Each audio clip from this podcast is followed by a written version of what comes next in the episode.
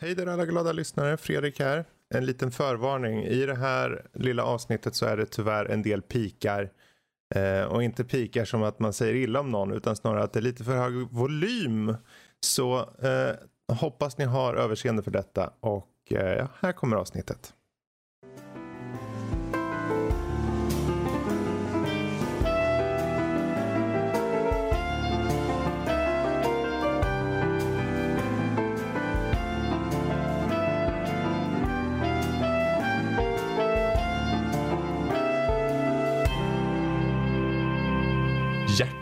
Och varmt välkommen ska du vara kära lyssnare till Egopodden, en del av Nördliv.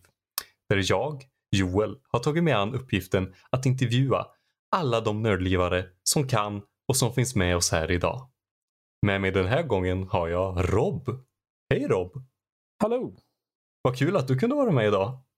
Ja, jag menar, allt uh, mutande och hot och allt sånt där fick mig att uh, sätta mig ner. Uh, Ja. så att, um, jag menar, det, det, det är hårt när uh, man hotas att bli utkastad från nördliv om man inte är med i något sånt här. Liksom. Det, Oj, nej, nej. nej, nej, nej, men det, det, det är absolut inget problem. Jag absolut inget problem. Men, men det är lugnt Rob. Det här är Mm. Egopodden, så det är din tid att säga nästan precis vad du vill. Nästa precis. Okej, Ja. jag tycker att jag borde vara in charge av nördliv och jag borde... Nej, eh, absolut inte. Fan heller. vet inte vart jag skulle börja någonstans. Eh, Eh, Jag tror man börjar med att be Fredrik om hjälp och sen tar Fredrik över igen. Så det liksom bara blir precis. Är en så. cirkel eller något Så så. länge vi kan skjuta undan Danny lite åt hörnet där. Så det är det, är det som det handlar om. Uh, egentligen. Mhm. måste ge Mhm. lite shade för min morbror där. Eh, I alla fall. Ja, nej, men vi kanske kan börja där. Eh, Du och Danny. Eh, ja, Ja, vad, vad var det han var? Din morbror? han är min morbror ja. Mm. Eh, han är min näst yngsta morbror. Ja. Eh, och han är tio år äldre än mig nästan exakt. Så att han eh, försöker inbilla sig att han är min eh, favoritmorbror och eh, vi eh, kan diskutera saken över lite pengar. Om det ska vara så. Det är så, det är så man vinner över eh, eh, de unga släktingarna liksom. ja, precis. Eh, pengar eller saker helt enkelt. Mhm. Eh, Så det, det är det det handlar om. Nej, jag, har, jag har ju haft en relativt bra relation. Om man ska... Danny, sluta lyssna nu. Okej? Oj, ja. Eh, ja, nej, men alltså, jag, har, jag har alltid haft en relativt bra relation med Danny. Jag tror att vi har ganska mycket, vi har ju alltid haft ganska mycket gemensamt när det kommer till spel och sånt där. Så Mm. det har ju varit liksom att man uh, dras till dem man har lite mer gemenskap med. Mm. Eh, och sen när eh, och jag har haft kontakt med honom liksom så om man pratar spel och lite sådär. Vi, till exempel Assassin's Creed har ju varit liksom något som vi båda varit intresserade av och, och lite sånt. Eh, så när, eh, när de höll på med, eh, för jag började göra Youtube och lite så eh, för länge sedan, många, många år sedan. Och det ska vi prata med, inte mer om alls tycker jag. Nej, Eh, nej, nej. ju mindre sagt desto bättre. Det gick inte så bra. Eh, men så då ville de ha någon som kunde komma in och prata lite eh, utifrån det perspektivet. Har Ah. jag för mig i alla fall. Jag förstår, jag Och, förstår. Eh, och det var ju på den gamla podden som vi inte nämner längre. Ehm, Du menar där okända, lite fanpojkiga podden? Ja, precis. Mm. Eh, och sen så vart jag, eftersom jag- jag har inga problem att prata direkt, har jag inte. Så att då tyckte de att de kunde väl ha med mig lite vidare. Och sen när vi gick över till nördliv och så, så uh, vart jag lite mer fast medlem på Ja. det här sättet. Eh, och det har ju varit lite till och från eh, och så också. Mm. Med det. Men ja, jag, jag är fortfarande här. Ja. Dyker upp lite då och då. ja, men det är så trevligt så. Eh, jag tänkte lite på det här till och från. Eh, det finns ju en, eller en specifik spelgenre där man verkligen är lite till och från. Som du har väldigt många timmar i. Ja, när Ja. det kommer till där så har man ju... ehm, jag, ty- alltså jag känner att jag har lite dålig attention span ibland. Liksom. Jag känner, Okej. Eller det är inte det egentligen, utan det handlar mer om att uh, fokusera mig på något sätt. Uh, för att vi kommer in på det senare antar jag, men det kommer, när det kommer till depressioner och sånt där, jag har väldigt svårt att stänga av in i huvudet. Så mm. att, uh, att bombardera mig med så mycket, med så mycket som möjligt. Så jag tycker om alltid ha, jag föredrar att alltid ha någonting att göra. Så att även om jag inte känner för att spela något spel aktivt eller något sånt där så kan jag alltid ha något idle-spel eller mm. två eller fem eller något sånt där igång i eh, webbläsaren bara. Um, och spela dem. Ja, men, Samtidigt ja. som man kollar på någonting på Youtube eller något sånt där. Jag förstår. Jag förstår. Lite som att ja, man gillar att sova med en fläkt igång. Ja, precis. Typ. Fast, precis. Uh, för att ge lite ljud i bakgrunden. Liksom, mm. sånt där. Det, det, ja, nej, men det är faktiskt ett väldigt bra sätt att beskriva det på. Att få mm. lite ljud i bakgrunden bara. Um, ja, men jag tycker idle-spel de kan vara mer eller mindre aktiva. så att jag, jag tycker, Ibland så tycker man om att spela något som är lite mer aktivt. Medan andra gånger så vill man ha något som bara tugga på i bakgrunden. Mm. Uh, och Det är därför som jag har typ fyra, fem stycken gående samtidigt. För då har jag en av, då har jag på en skala så här, vissa, vilka som är lite mer aktiva och sånt där. Vilket innebär också att jag kan ha dem igång i bakgrunden medan jag spelar andra spel också. Um, Så att man har, eh, när man är klar med Säg att man sätter igång grejer på allihopa de här. Så okej, okay, det här kommer ta flera timmar att gå igenom. Eller något sånt där. Så kan jag sätta mig och spela någonting annat mm. under tiden. Uh, eller sätta mig och titta på en film eller whatever. Liksom. Och uh, fokusera mig på det sättet. Sen när man kommer tillbaka så är det gjort och då kan man sätta igång nästa grej. Liksom, mm. Sådana saker. Så att... Jag förstår. Det, det låter verkligen som att det är ett riktigt skönt break däremellan. Liksom. Jag tror att det är, en, det, är en, det är ett sätt att fortfarande spela utan att behöva aktivt sätta sig ner och välja ett spel att spela. Mm. Uh, känner jag. Man får lite så här, när man har ett Steam-bibliotek på flera hundra spel liksom, uh, så kan det vara lite så beslutsångest över vad man faktiskt känner för att spela just då. Och då kan det vara lite skönt att veta att ja, även fast jag vill spela någonting så kanske jag inte har ork eller något för de här grejerna och faktiskt, vad ska man säga, faktiskt engagera med mm. ett, eh, ett spel som kräver det lite mer. Uh, speciellt med de typerna av spel som jag tycker om att spela som har lite mer liksom, på story och allt sådana saker. Där man faktiskt måste vara lite mer uh, aktiv uh, i dem. Och då kan det vara skönt att bara ha lite, lite idle-spel liksom, där man kan göra lite saker då och då. Lite plottrigt så här medan man kan titta på Youtube eller prata med vänner eller något sånt där mm. istället. Ja, men jag förstår. Uh, har, du någon favor har du något favorit-idle-spel? Um, alltså, det spel som jag spelar längst tror jag är nog Evolve. Um, det är Uh, ska man, hur ska man förklara det riktigt? Alltså, det, det, finns ju det här uh, multiplayer-spelet Evolve och jag ja, ser typ nej, så här, hur det är så inte, dött det är så det är ett det. idle-spel nu. nej, nej, nej. nej. Uh, inte, inte relaterat. Helt nej. separat. Um, tänk dig um, Spore.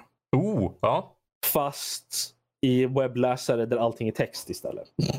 Ja, men ja, ja det kan så jag verkligen Du börjar liksom med att du får uh, du är i oset på en planet bara där du får, välja, där du får samla på dig DNA-grejer och allt sånt där så får du uh, välja en evolution path så att säga. Och sen när du väl har valt den liksom, så kanske du blir en människa eller, eller en humanoid eller något sånt där. Eller så kan du kanske bli en eh, trävarelse, typ som en ent. Eller en kaktusvarelse kanske. Eller du kanske kan gå åt andra hållet och vara någon form av vattenfolk. Något sånt där. Du har olika evolutionary path som du kan gå igenom. Och sen när du kom, väl kommer dit så börjar spelet på riktigt och då får du liksom du får bygga hus och du får um, göra research och liksom du får uh, balansera resources och lite sånt där för att kunna researcha nästa grej och bygga nästa grej och till slut ta dig ut i rymden och vidare och vidare. Liksom. Så att eh, just nu, eh, spelet är på version 0,9,16 just nu. Mm. Um, och uh, jag tror senaste uppdateringen var förra veckan eller något sånt där. Uh, från inspelningsdatum. Mm. Um, så alltså det kommer uppdateringar hela tiden. Och jag, menar, jag är väldigt av en casual-spelare uh, av det spelet. Uh, de som verkligen går in för det, det finns ju så mycket att göra och liksom uh, guider och allting som man kan gå igenom för att verkligen komma, gå igenom på bästa möjliga effektiva sätt. Så att säga.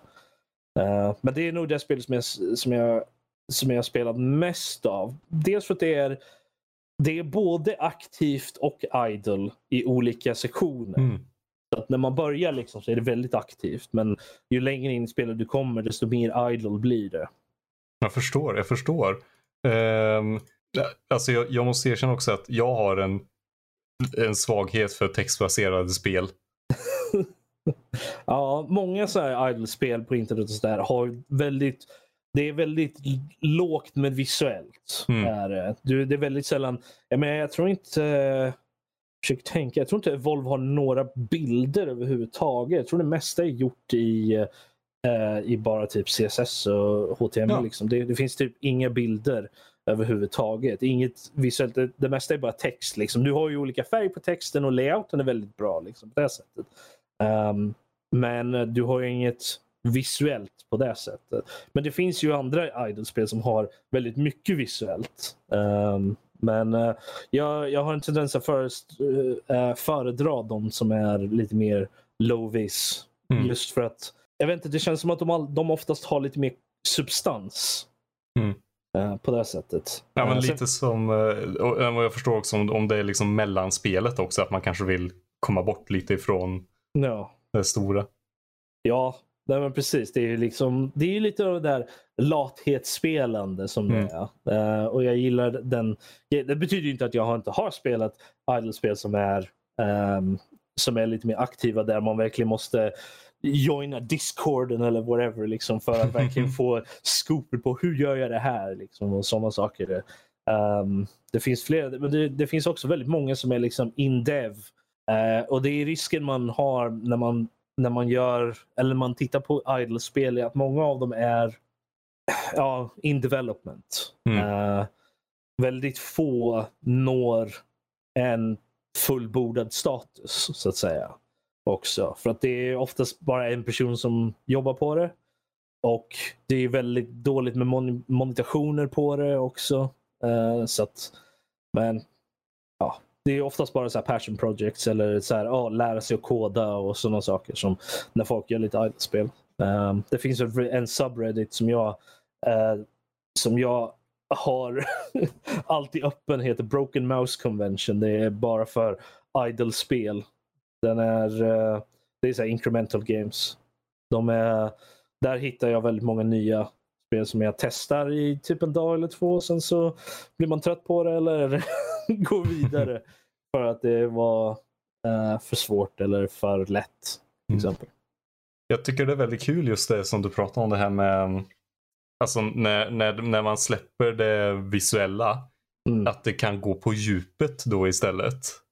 Ja, jag tror att vi har nått en, en punkt i spelutveckling rent allmänt där man kan nå en bra balans mellan, uh, mellan djup och, och jag vet inte vad man ska säga, det visuella, snygghet liksom i mm. spel.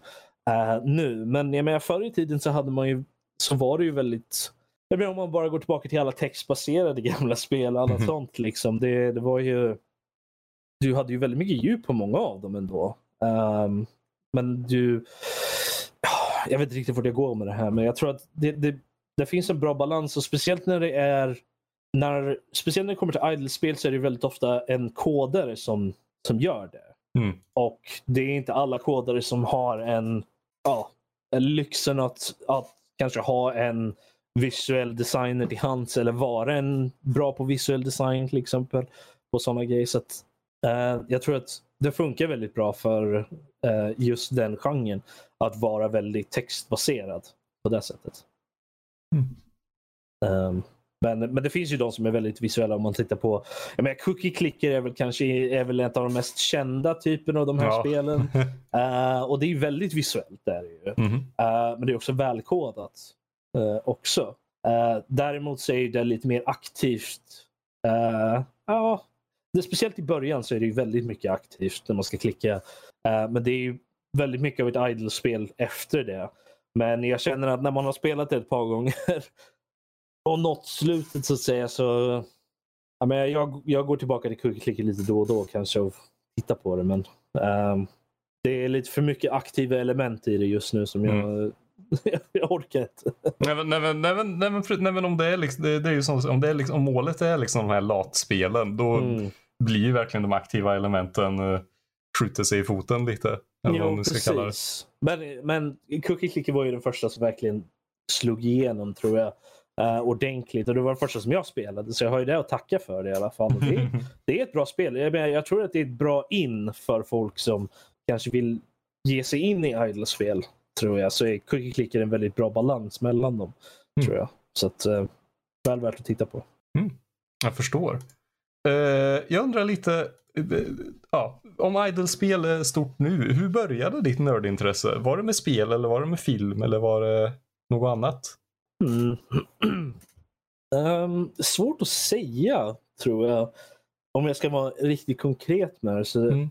har alltid, jag menar, familj och sånt där hade ju, ett, en, hade ju NES och SNES och liksom sådana grejer när jag var liten. Och um, vi sett filmer och sånt där. Jag, jag tror att den, den första grejen som jag verkligen var så här passionerad över på det sättet var väl kanske Turtles. Ja, Teenage Mutant ja. Ninja Turtles, eller Hero Turtles som jag kände det som. Um, var nog det första som jag verkligen gav mig in i på det sättet. Men jag, för jag var så liten. Jag spelade liksom Turtles eh, co-op-spel med min, min morbror Lukas. Och, ehm, när, jag var, när jag var typ så här tre år gammal liksom, såg Turtles-filmen när jag var fyra. Och, uh, även fast mamma ville inte att jag skulle se den. Uh, uh, jag såg Turtles, tittade på Turtles-serien. Den från uh, slutet på 80, början på 90-talet. Uh, tittade på den när jag var liten. Uh, hade Turtles-leksaker och sådana saker tror jag. Men om man ska vara verkligen så här så tror jag nog att när jag såg Star Wars för första gången. Mm. Det var, jag tror det var då jag var typ, jag måste vara 8-9 någonstans där tror jag. Mm. Som jag verkligen vart så här intresserad. Ja, det var men- liksom någonting som verkligen Mm. connectade med mig eh, över det hela. Men det, är, det är väldigt svårt att säga för det- jag, menar, jag har haft jag menar, väldigt många, många i min familj är väldigt nördintresserade. Jag, menar, jag tittar bara på Danny till exempel.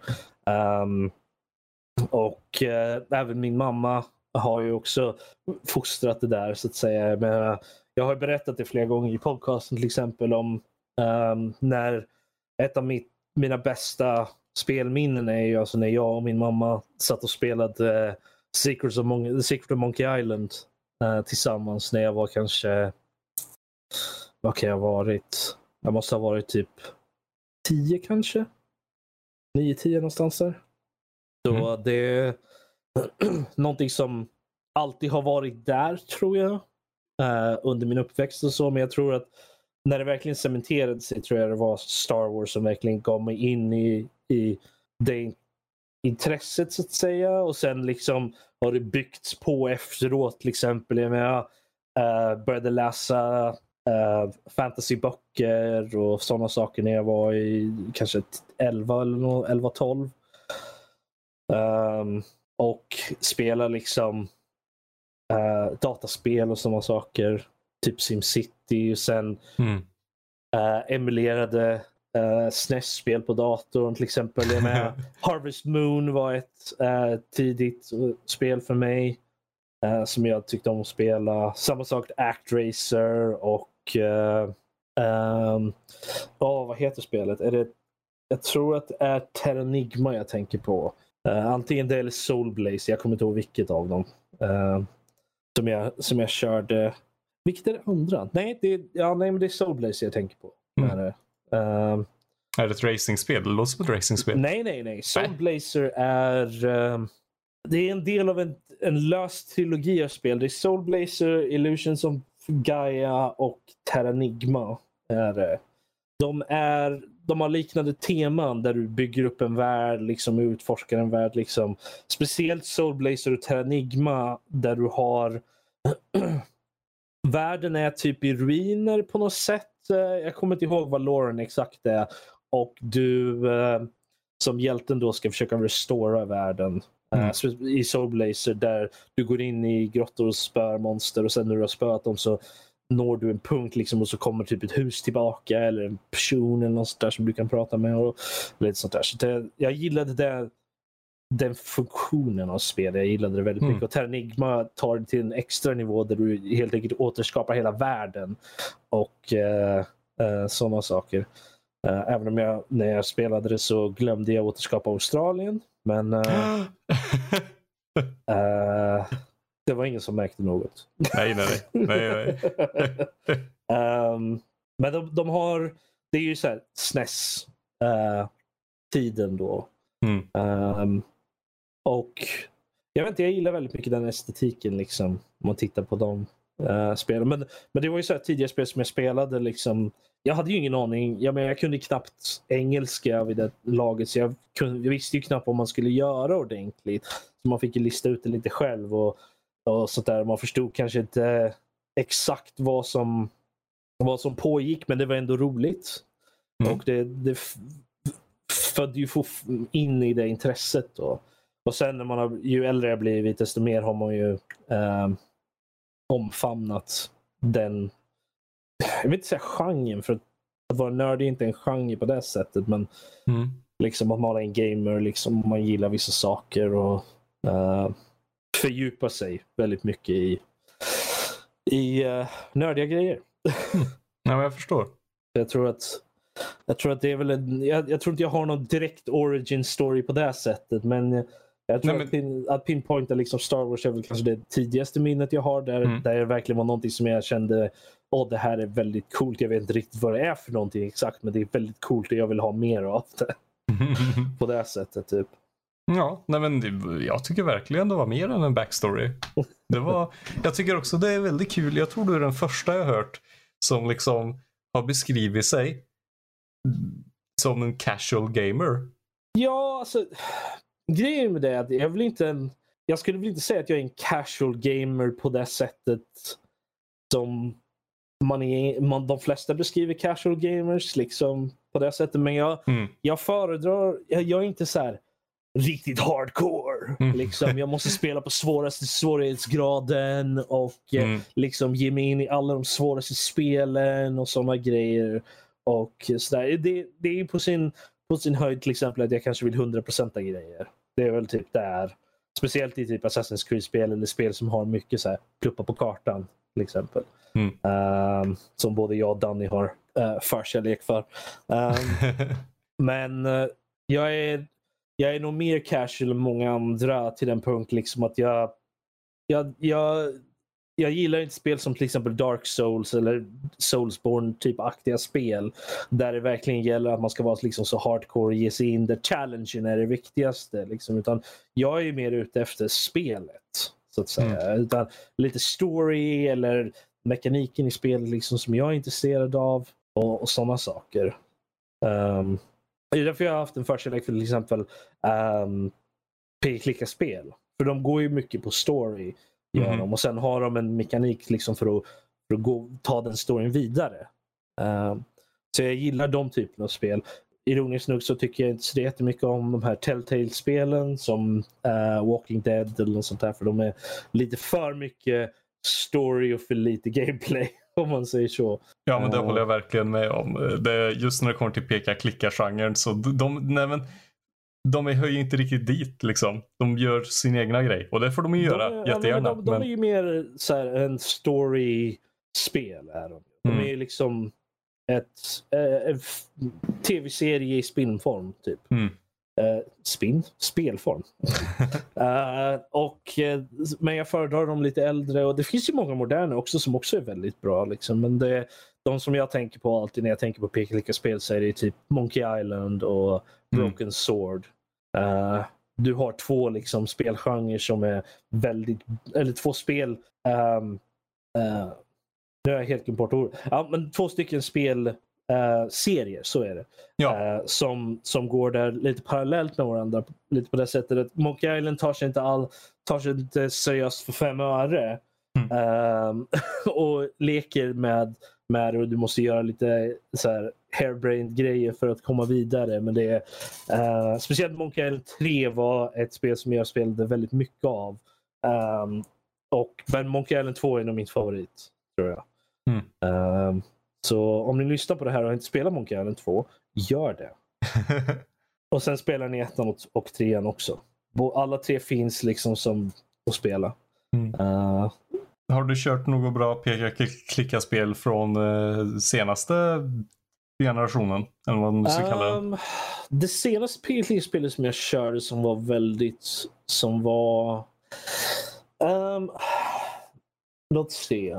Ja, men det beror på om man tänker på det. Ett spel som jag verkligen tyckte om som jag spelade uh, relativt nyligen, jag tror det var i år till och med, var... Mm. Oh, vad hette det? Uh, går jag igenom min lista här på uh, Steam. Ja, För, inga problem. Annars så vad, vad gör man? Det kanske... Uh, för det var uh, Some Distant Memory. Det är inte, Just det. inte ett p-klicka-spel på den... För det är inte egentligen ett p-klicka-spel för du använder det bästa sättet att spela på det med handkontroll har jag för mig. Men uh, den har samma... den ger samma känsla som ett p-klicka-spel måste mm. jag säga faktiskt. Det är väldigt tungt på story, men du har lite gameplay-element och sånt där du måste utforska och gå igenom. och du får liksom sådär. Det är väldigt, väldigt bra på den nivån. Det senaste spelet som jag var ett ordentligt peka-klicka-spel var ju... Uh, oh, vad fan hette spelet? Um, det var ju uh, Whispers of a Machine. Ja, ja, ja. ja. Um, vilket var ett väldigt bra, vilket var ett väldigt bra spel. Mm. Uh, men det kunde ha varit mycket bättre, måste jag säga. Uh, för att de, de hade intressanta idéer, men de tog dem inte långt nog, måste jag säga. För de, de gjorde ett av mina favorit uh, p-klicka-spel inom de senaste jag vet inte, tio åren och det är Cathy mm. Rain.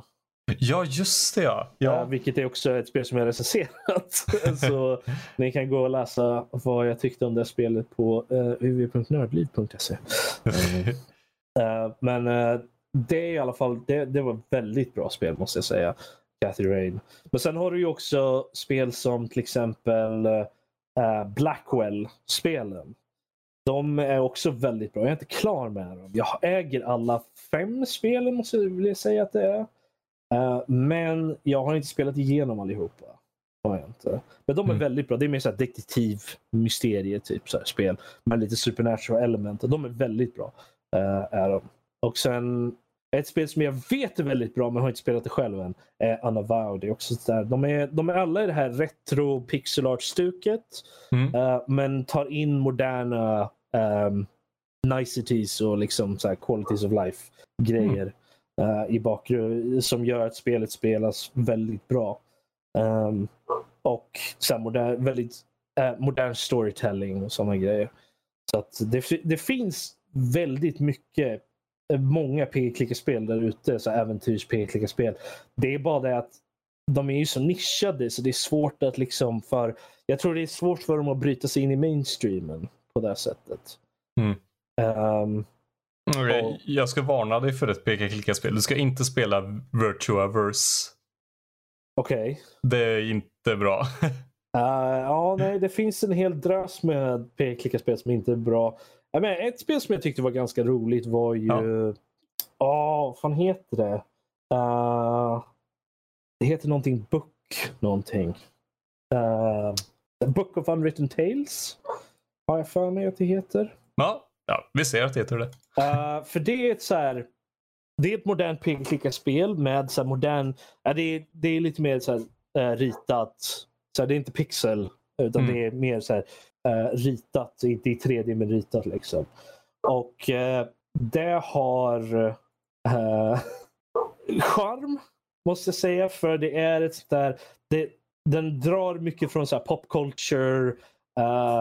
och Uh, leker med idéer så här, från vad ett så här, fantasy-spel är och jättemycket sånt där. Uh, du spelar som primärt i första spelet så spelar du som primärt en gnome uh, som inte vill som, in, som vill bli en trollkarl. Men alla vet ju att gnomes inte kan bli trollkarlar så det går ju inte. Nej. Men uh, ja, den leker väldigt mycket med så här, pop culture. Uh, om både fantasy och science fiction och sådana grejer. Book of Unwritten Tales 1 var jättebra tyckte jag. Även fast det hade lite jankiness här och där. Men det är lite charm för. Uh, tvåan vart jag aldrig klar med, men jag äger skiten. Jag, det, de är de är lite extra spel. De är väldigt mycket så tongue in cheek, tar sig inte själva speciellt seriöst. Och för att verkligen tycka om dem så behöver man ha lite mer uh, pop culture kunskap. Speciellt mm. när det kommer till fantasy och science fiction. När det kommer till tropes och sådana grejer. Till just de genrerna. Mm. Är det definitivt. Men det är, väldigt, det är faktiskt väldigt bra. Um, även fast, jag menar, ett av de ett av de spe, spelserier när det kommer till pek-klicka-spel som har varit liksom lite så infamous för mig själv i alla fall är ju ja. Deponia-serien. Uh, Ponia? Deponia heter Deponia. Ja just ja, Deponia. vänta det känner jag igen. Är, uh, jag pratade om den förut har jag uh, på podcasten men den är weird. Mm. Uh, för hjälten du spelar är inte så hjälteaktig direkt. Han är väldigt självisk och uh, uh, ja, gör allting för sin och är väldigt destruktiv mot allting runt omkring sig och bryr sig inte riktigt om att när det händer saker mot andra människor. Han är verkligen inte en likable hero överhuvudtaget.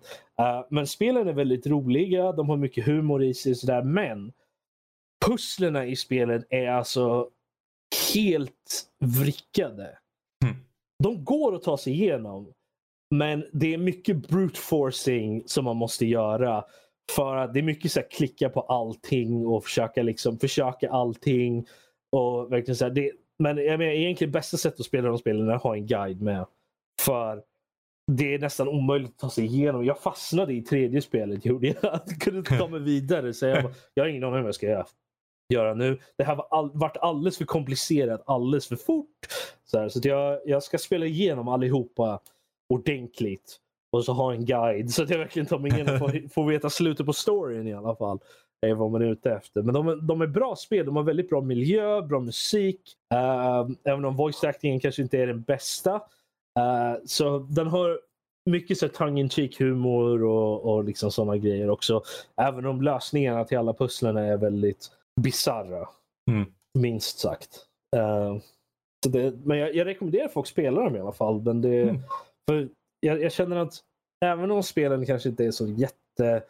De är kanske inte lika bra som till exempel Monkey Island eller något sånt där. Så, så tror jag ändå att de är värda att spela. Och jag menar, man kan ju alltid gå tillbaka och spela Monkey Island om man vill göra det. Eller Broken Sword som faktiskt här för några år sedan faktiskt fick ett, ett femte eh, inslag, vilket jag gillade. Som gick tillbaka till, för de... Broken Sword 1 och 2 är skitbra spel alltså. De är jättebra. Det är så här, det är väldigt så här film noir. Fast i, eh, i spelform. Där du har liksom folk som narr narratar, du vet, så liksom, i, i det här film noir-stuket. du vet. Mm. Uh, mm -hmm. Och uh, de är mer uh, vuxna spel är de. Än, än till exempel Monkey Island. Det, jag menar, du kan till exempel dö i dem. Du får en game over så du får göra om. Um, och sådana saker. Du, och det, den handlar om lite mer moderna saker. Folk dör faktiskt i spelen. Man ser dem dö. Uh, det är blod och lite sånt där. Det är inte så groteskt men det är, det är mer uh, för vuxna. Alltså. Yeah. Är det. Uh, och vilket jag gillar. Jag gillar att de faktiskt tog det den riktningen. Men det, det är realistisk gammal pixel art. Det ser väldigt snyggt ut. Även om de, de gjorde en remaster på dem för några år sedan och gjorde det så att de ser väldigt bra ut faktiskt. Mm. Um, och, eh, men däremot så när de kom till tredje spelet så hade vi hamnat i den där generationen som egentligen vi um, uh, p-klicka community inte vill prata om. Um, där spel gick över till uh, eh, 3D och tank controls. Ja. Um, mm. Trean är ett bra spel. Är Alltså, storyn är intressant och liksom där, men och det visuellt så är det faktiskt helt okej. Okay. Men tank controls, det är nästintill ospelbart. Det går att spela men det är väldigt janky. Mm. Och sen fyran var någon form av mellanting. Där du kunde använda p-klickan men du kunde också gå med tank control. Det var väldigt udda. Uh, var det. Och sen femman var en kickstartat och var ren pay-klicka-spel. var väldigt bra. Mm. Uh, det är så roligt för, uh, du, för du har två huvudkaraktärer i spelen. En man och en kvinna. Det är George Stobart och hon heter Nico, men jag kommer inte ihåg vad hon... Collard. Uh, Ja. och hon är fransyska och han är amerikan. Och de är liksom de är hjältarna i de här spelen. Då. Men, Mm. men jag tror, men George han är lite mer av huvudpersonen av huvudpersonerna så att säga. Mm. Ehm, eh, och han har samma voice actor genom alla fem spelen. Och han är väldigt bra. Hans röst är jättebra. Han nailar det som första spelet. Liksom. Eh, men jag är ganska säker på att Nico har, en, eh, har olika voice actresses för varje spel. Nej, ja. Det är ju lite tråkigt ändå. Ja, men det är lite så här när man tänker på, för jag tror att ehm, Broken Sword 1 var ett av de, eh, ett av de första klicka-spelen som hade voice acting, ju, som jag vet om i alla fall. Mm. Uh, ordentlig voice acting.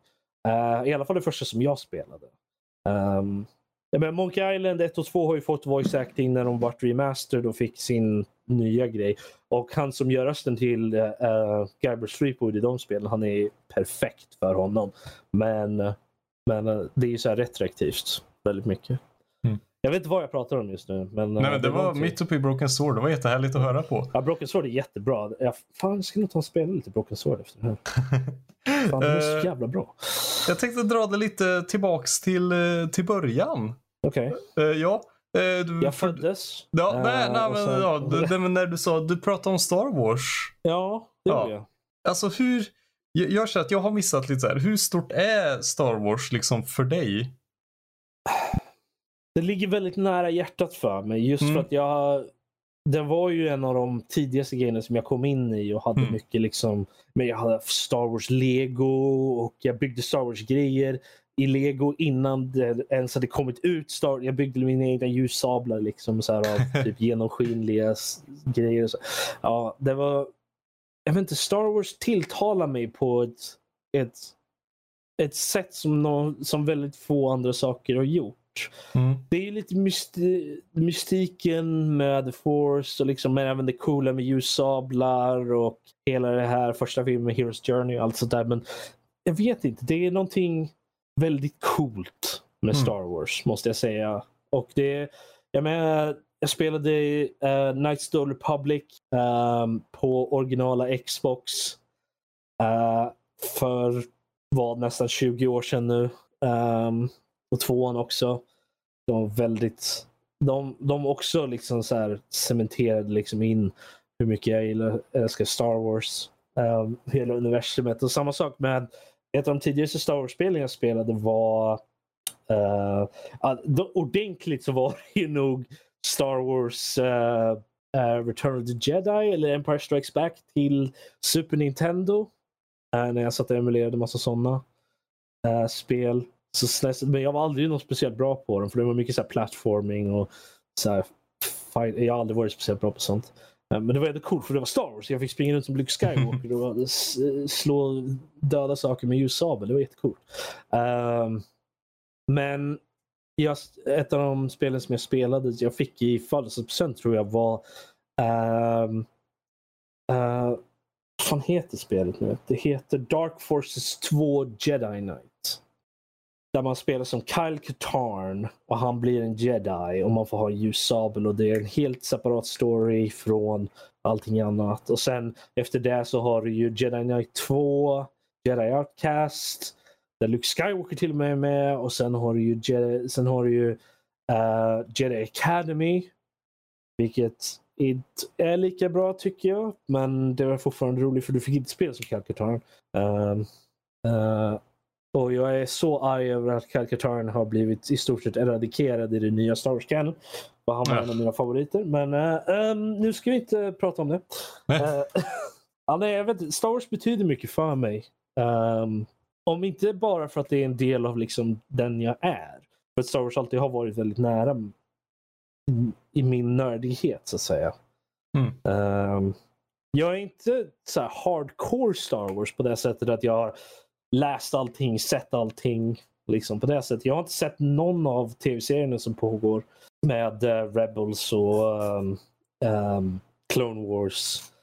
Uh, jag såg den gamla Clone Wars-serien, den som var uh, gjord av han som gjorde Samurai Jack och Dexter's Laboratory. Um, den gamla, de var ju bara typ så fem minuter långa varje avsnitt. Men den såg jag. Men jag har inte sett den, den nya Clone Wars förutom Clone Wars-filmen som de hade, gick på bio som inte var bra. Um, ja, nej. Ja. Man vet aldrig när en dålig Star Wars-film kommer och hoppar på en. Ja, nej, men det var ju typ så här. Det var egentligen bara ett avsnitt av serien som de hade gjort som en film. Och det var mm. lite så här. Uh, no. Mm. Uh, men jag menar, jag älskar originaltrilogin. Uh, Return of the Jedi är min favorit. I will fight you. Uh, whoever you are. Uh, det, är, det är min favorit. Jag vet att folk säger att Empire Strikes Back är bättre. Men jag håller inte med. Ja. Och, det, vem, film, och, det, och det här är Egopodden så det är de som måste hålla med dig. Precis. Mm. och jag menar. Prequel-trilogin är, jag tycker ändå om den. Ja, ja, den har en viss charm. Tycker jag. jag tycker att Phantom Menace är nog den dåligaste av den. Förutom slutstriden med Duel of the Fates och allt det där. Det är så bra. Är det. Uh, Clone Wars, uh, eller Attack of the Clones, tycker jag är helt okej. Okay. Mm. Den hade varit bättre om den hade fokuserat mer på Obi-Wan som Private Detective. Um, tycker jag. Um, men den är fortfarande helt okej. Okay. Slutstriden i den var skitbra. Mm. Um, och uh, sen uh, Revenge of the Sith är den bästa av prequel-trilogin tycker jag. Och har den absolut bästa ljusabelfighten tror jag någonsin mm -hmm. i mhm. slutet faktiskt. Ja, alltså den är ju helt fantastisk. Koreografin ja. är ju amazing. Den är, är så bra. Är Jag älskar mm -hmm. den mhm. så mycket. Uh, och jag skiter i vad folk säger. Jag tycker om den. Uh, men resten av filmen har ju... Alltså, jag säger inte att filmerna inte har några problem. De har jättemycket problem. Det finns hur mycket Youtube-videos där ute som helst som poängterar ut varje litet problem som, som filmerna har. Och ja, jag håller med. Men jag kan fortfarande tycka om dem för det. Ja. Um, däremot, sequel-trilogin har jag mer problem med. Har jag. Um, Force Awakens, hur bra. Det, jag, jag, tror att det var den bästa filmen som skulle kunna kommit faktiskt. Som den första filmen i den trilogin. För att det, den kan ju, vad de än hade gjort hade aldrig kunnat leva upp till hypen som har byggts upp över de senaste 40 åren eller vad, man nu, vad det nu än är. Uh, sen liksom Return of the Jedi. För en sequel-trilogi. Och så ingenting kan ju leva upp till det, men jag tror att vad de gjorde var det bästa man kunde hoppas för. Förutom att det inte var tillräckligt mycket uh, Luke Skywalker som överlag är nog min favoritkaraktär. tror jag. Uh, och jag tror Mark Hamill har, den där, har någon så här charm på något sätt som gör att han är väldigt bra. Uh, Obi-Wan är close second. Speciellt som spelad av Ewan McGregor. Uh, mm. Så jag ser fram emot en Obi-Wan-serie eller film. Um, de har ju sagt att den ska komma så jag hoppas, jag, jag hoppas starkt på det. Men sen har vi ju åttan som uh, var så dålig och gjorde en sån disservice till min favoritkaraktär och hade så mycket problem i sig att den fick mig att tappa det, det fick mig att jag, jag, kunde inte, jag kunde inte gå tillbaka till Star Wars. Mm. Jag, jag var så besviken och så arg på den filmen. Och jag vet, jag vet argumenten. Jag har vänner som har det. Jag vet vänner som, har, som tycker om filmen, tycker den är jättebra. Alltså, jag håller inte med. Det gör jag inte. Mm. Den är inte bra. Och Jag tänker inte sitta här och jag, jag känner att jag börjar bli lite smått känslom, känslomässig över det hela. För det, det, den fick mig verkligen att att sluta tycka om Star Wars. Okej. Okay. Och nian är inte perfekt. Den har jättemycket problem. Den är... Men återigen så tror jag det är den bästa utkomsten vi kunde ha fått efter ja, katastrofen men... som var åttan. Yep. Men den vad den gjorde i alla fall var att den fick mig att tro på Star Wars igen. Okay. Den fick mig att komma tillbaka till Star Wars igen. Vilket var det viktigaste den kunde ha gjort tror jag. Mm. I alla fall för mig personligen. Uh, mm. Jag har inte sett, hans, uh, jag har inte sett solofilmen. Uh, jag tyckte Rogue One, One var okej. Okay. Om en väldigt onödig. Och den också eliminerade Kyle Katarn ur canon. Vilket ju... ja, för, om, om du inte vet det, så, om, om någon inte vet det, så i spel i Dark Forces 1 så är Kyle Katarn den personen som stjäl eh, planerna för, Death, för första Death Staren och tar dem till rebellerna. Och sen så fick han, så fick han vara med, sen vart han en jedi i Jedi, eh, Jedi Knight. Då. Um, men han, jag vet inte, de kanske, han kanske existerar någonstans. Det kanske, jag kanske har fel, han kanske existerar någonstans. Men han är inte samma Cal Katarn som han var i originalet. Mm. Uh, och det gjorde mig ledsen. Jag tyckte inte riktigt om någon av karaktärerna i Rogue One heller. Uh, det var väldigt underspelat i performance. Tycker jag. Den enda som var någorlunda bra var roboten och uh, um, duon med han som var blind. Ja, det, det var de enda som kände hade någon form av charm till sig. Mm. Alla andra var bara lite med mig. Nej, men jag kan hålla med. För den, den spottade ju verkligen nya karaktärer på en. Liksom. Ja. Alla, typ han som har det där konstiga minigunnet. Ja. Så kändes det lite fast med karaktärerna. Ja, nej men jag känner liksom att min... Egentligen, det största problemet jag har med Rogue One egentligen, spoilers för mm. de som inte har sett Rogue One, är att alla dör i slutet. Mm. Så att man kan ju fästa sig vid de här karaktärerna men samtidigt så känner man ju liksom att what's the point? Uh -huh. För jag känner liksom att alla hade inte behövt dö. Egentligen ingen av dem hade behövt dö. De kunde lätt ha liksom skrivit in att de kom undan i slutet. Mm. Och jag menar, ja, det gör ju problem för Canon, så här, men skicka ut dem på något annat uppdrag. Vi, det är bara att ge någon så här slutgrej i slutet. Liksom. Vi har en annan mission för er. Liksom. Och sen kan man ha dem komma tillbaka i någon annan grej i något annat avsnitt. I typ någon annan grej längre fram. Även kanske ta tillbaka dem för sequel-trilogin till exempel. Förstår du mm. vad jag menar? Mm. Liksom, det, jag kände att det var liksom bortkastat. Ja, men jag håller med. För de, här, för de här platta karaktärerna ändå som du bara kastar fram får liksom inte ens chansen att bli någonting. Nej, för precis. de dör. Ja, nej, jag känner att det hade varit bättre om de hade behållit, att det inte hade varit liksom det här undercover team liksom. Mm och det, hela den grejen. Och byggt upp hon Jan, eller Jan eller vad hon nu hette, uh, Orso. Uh, som mm. någon så här, jag vet inte.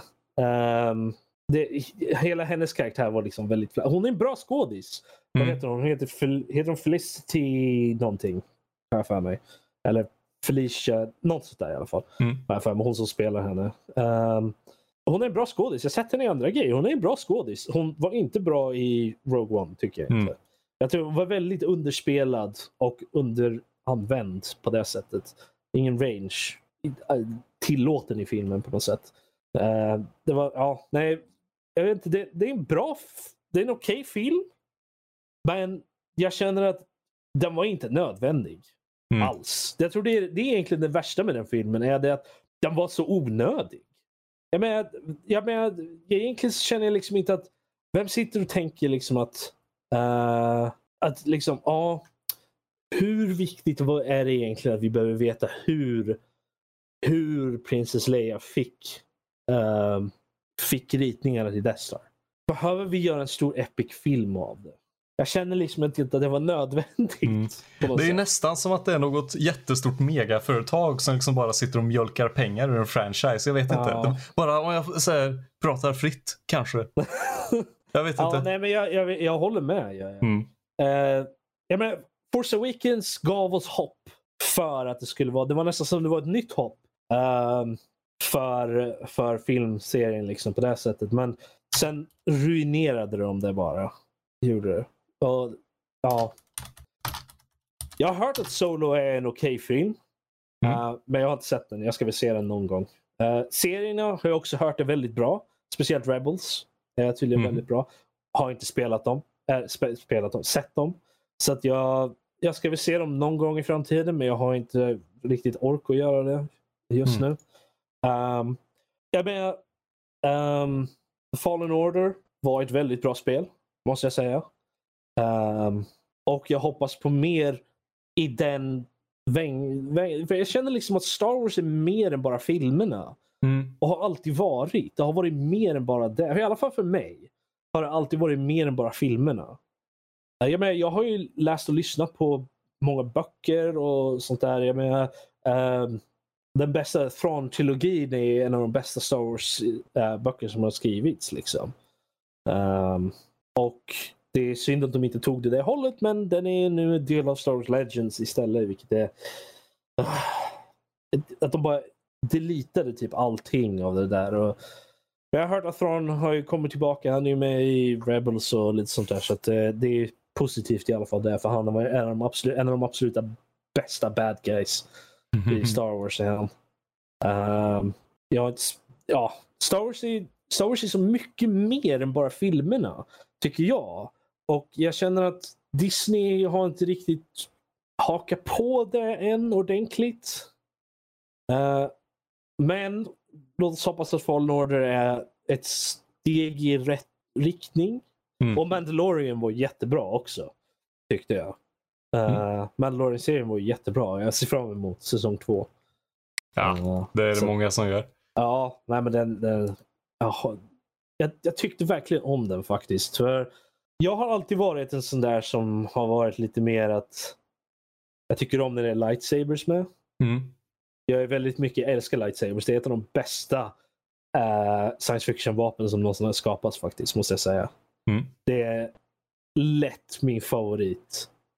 eh, av allt. Eh, så att, jag menar, Star Wars utan lightsabers, sabers, nej, nej, nej, jag går inte med på det. Eh, men Mandalorian var ju så bra. Och den gjorde, bevisade verkligen att man behöver inte ha lightsabers för att Star Wars ska vara bra faktiskt. Mm. Och det, det säger någonting om hur bra den var, tror jag då.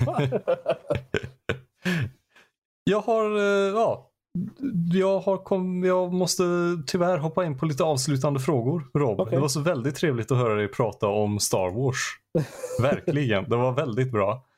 Eh, jag, undrar, jag undrar lite, eh, har det alltid varit lätt för dig att vara öppen med, med ditt nörderi och med dina specialintressen och Star Wars och det? Um, alltså jag har ju aldrig gömt det. Mm. jag inte. Ibland så har jag väl kanske varit lite för öppen med det till den grad att man blivit mobbad i skolan liksom. Och, och sånt där. Uh, jag menar, när Pokémon kom till exempel så, var jag väldigt, så gillade jag det väldigt mycket. Uh, hade Pokémon-tröja, då vart man ju retad för det i skolan. Liksom Eh, och sådana saker. Men jag, menar, jag tror aldrig jag har varit... Det är ju vissa intressen kanske man har varit lite tystare med än andra. Med vissa människor liksom. Till exempel anime och allt sånt där. När, det, när man började intressera sig av det till exempel så var man kanske lite tystare om det. För det var ingenting som folk kände till riktigt. riktigt. Mm. Men att spela spel och se på vissa filmer och sånt där har jag alltid varit väldigt öppen med. Och ju, ju äldre jag blivit desto mindre tyst har jag blivit om, om mina intressen för saker. Uh, jag, menar, jag menar, att vara med i Nördliv är väl den ultimata fuck you till att eh, vara tyst om sina intre- nördintressen tror jag nog. Ehm, speciellt när man använder sitt riktiga namn liksom och sådär. Så det, det, det, det är väldigt svårt att, att komma undan från det efteråt. Jag har aldrig, aldrig ångrat det. Har jag, inte. jag har Nej. aldrig ångrat att jag, att jag aldrig har skyggat undan från, från den nörd jag är. Mm. Ehm, så att det, det, det har väl kanske inte alltid varit lätt att handskas med det. Um, speciellt när det är svårt att hitta folk som delar exakt de intressena som du, det, som du har. Och jag, tänker liksom, jag är väldigt mycket en nerd of all trades. Liksom. Jag har väldigt många spridda intressen inom nörderi. Liksom. Jag menar allt från anime till liksom, spel till liksom allt det där. Det det mycket av ett spektrum på det. Ehm, så det, så det var ju svårt att hitta folk som, som man kan prata om alla de intressena med. Så väldigt mycket så får- blir det liksom att man får ha kanske en vän för en sak och en vän för en annan sak. Liksom, på det sättet. Eh, men det är alltid trevligt att träffa folk som, som är intresserade av samma saker som man själv är. Mm. Och jag tror att det har alltid varit det som har vunnit ut i slutändan. Att man vet att man inte är ensam.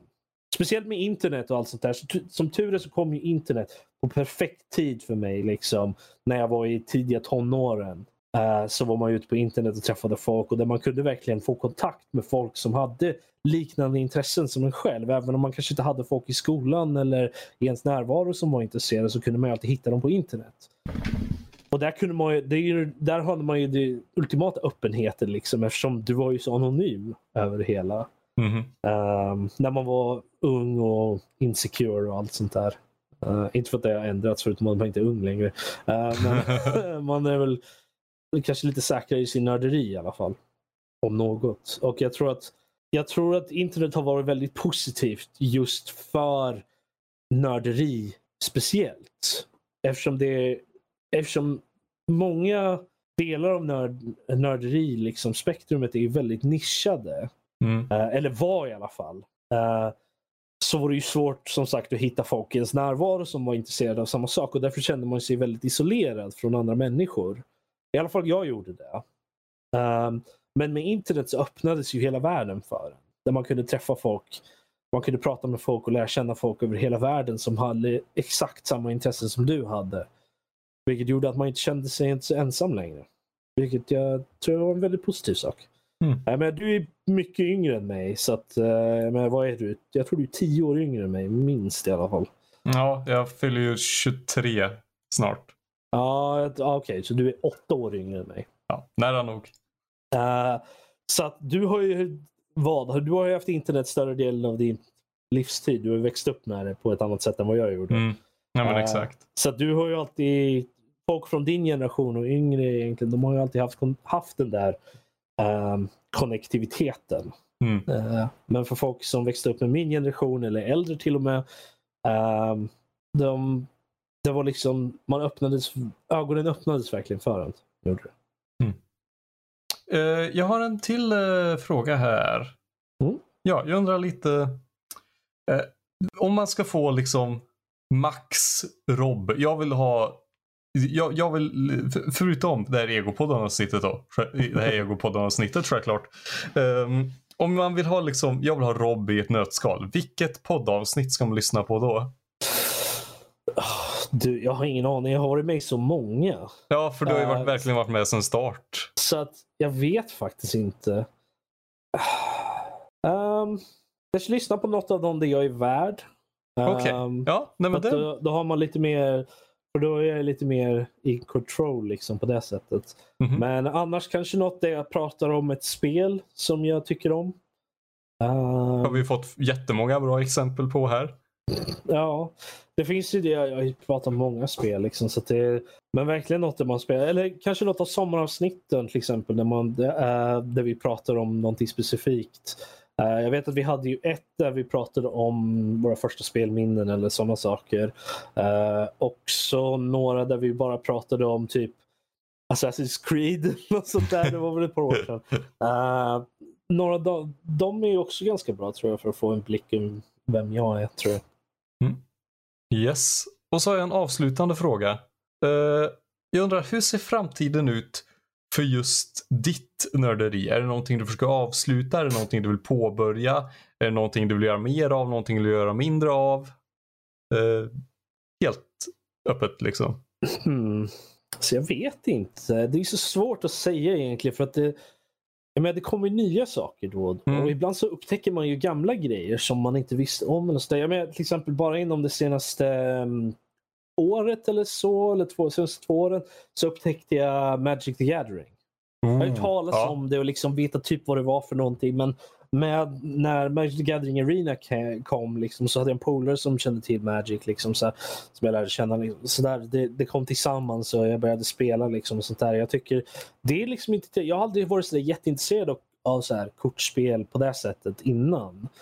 På sin höjd så samlade jag på Pokémon-kort när jag var lite, när jag var yngre. Så, men det spelades ju typ aldrig för att jag, man kände inte till reglerna ordentligt. Mm. Men eh, liksom intresset för Magic the Gathering kom ju liksom ganska plötsligt på det sättet. Man upptäckte det. Och, och eh, jag gillar det väldigt, väldigt mycket fortfarande. Mycket av en casual sådär, lite sådär. Men så det, är, det är svårt att säga vart ett nytt intresse kommer komma ifrån eller när man tappar ett gammalt intresse på det sättet. Det, jag tror det är svårt att säga. Mm. Ehm, jag har ju kanske gått ifrån vissa speltyper lite då. Det var ett tag sedan jag spelade typ, exempel ett pg-klickarspel ordentligt. Men det ligger fortfarande nära mitt hjärta liksom, på det Mm. sättet. Så det, mm, det, det, är väldigt, det är väldigt svår fråga egentligen. Ja, det är, Eh, det är tänkt att vara en lite svår fråga. jag, tror att, jag tror att jag vill fortsätta spela spel som jag tycker om. Alltså liksom som Mm. tilltalar mig. Liksom som har en bra story. Och men jag ser fram emot när Cyberpunk eh, 2077 kommer. Oh, ja. Eh, det är ju eh, väldigt eh, intressant. Eh, så det, det kommer kanske ge någonting nytt. Eh, om det är så. Och Det finns ju alltid så små saker som man upptäcker längs vägen. Ehm, jag tror att jag, jag vill bara fortsätta ha, ha roligt med spel. Jag vill, jag vill alltid, det- jag tror att det är en av de saker med spel som, som för mig är väldigt viktigt. Är det att det ger en någonting annat Mm. att fokusera på. Uh, än till exempel min depression och alla sådana saker som jag måste handskas med varje dag. Mm. Ehm, så ge spel en liten escape från allt det där. Och eh, att man kan fördjupa sig i en värld som är välgjord till exempel. Eh, är, det är väldigt mycket den där escapism-grejen. Jag vet att det är inte Mm. alla som ger sig in för det. Men för mig så har det alltid varit väldigt viktigt på grund av att man kanske inte haft den bästa uppväxten eller eh, situationen man var i kanske var väldigt jobbig. Uh, Sådana saker, depression, allt det där. Eh, så spel har ju alltid varit ett sätt för mig i alla fall att, att handskas med mycket av det där. För att Mm. man kan bara försvinna bort i några timmar. Och, eller mer.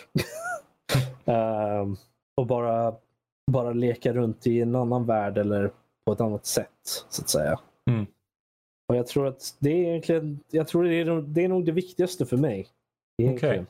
Är att ha ro. Jag behöver inte nödvändigtvis ha så här extremt kul varje gång jag spelar. men så länge det är liksom enjoyable, kan Mm. säga. ehm, så kan jag spela ganska länge. Så länge det finns någonting som håller min intresse, min fokus liksom i det hela. Ja, jag tror att jag tror det är för mig i alla fall. Och kommer det fler sånt, mer sånt framöver? Jättebra. Jag tror inte det kommer. Jag tror inte mitt intresse för spel eller nörderier överhuvudtaget liksom kommer försvinna så länge man har den, jag har den känslan kvar. Eh, så att jag menar, hade jag en låda med lego här så skulle jag säkert fortfarande sitta och bygga med lego. Liksom. Mm. Eh, och det är ju någonting som man har hållit på med som var liten, liksom ett tidigt intresse. så att eh, jag tror aldrig, jag tror inte man tappar intresse för sådana saker egentligen. Jag tror att man bara blir lite mer kräsen över det ju längre man håller på. Mm. Som när jag började, det bästa exemplet jag har egentligen när jag började titta på anime till exempel. Då tittade jag på allt som jag kunde komma över egentligen. Nu för tiden så tittar jag på anime väldigt, väldigt, väldigt sällan.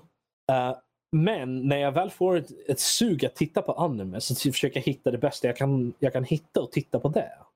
För att jag är mer kräsen över det nu. Jag, jag känner att jag, det inte har ingenting att göra med att jag inte har tid eller sådana saker. Utan det är ju mer att liksom, ska jag ge mig in på någonting så här så vill jag ju titta på någonting som är bra. Ja, precis. fall. Snarare än att bara titta på mm, vad som helst för att man Mhm. verkligen vill. Liksom. Och Jag känner ju samma sak med spel tror jag. Varför spela ett dåligt spel när jag kan spela ett bra spel istället? Eller ett spel som jag tycker om i alla fall. Mm. För de behöver ju, ett bra spel och ett spel som man tycker om behöver ju inte nödvändigtvis alltid vara samma sak. Ehm, alltid. Ehm, jag tror att det bara måste finnas ett, ett liksom, någonting som, som ger intresset där. Tror jag. Mm. Så att uh, ultimat svar på din fråga? Uh, ingen aning. Nej, nej, men det måste man inte ha heller. Tack så jättemycket Rob för att du kunde vara med på Egopodden den här gången. Uh, självklart. Va, du, Ja, jag är alltid med. På, uh, jag vill du ställa mig fler, frågor framöver får du jättegärna. Är det någonting jag kan prata om i evigheter så är det mig själv.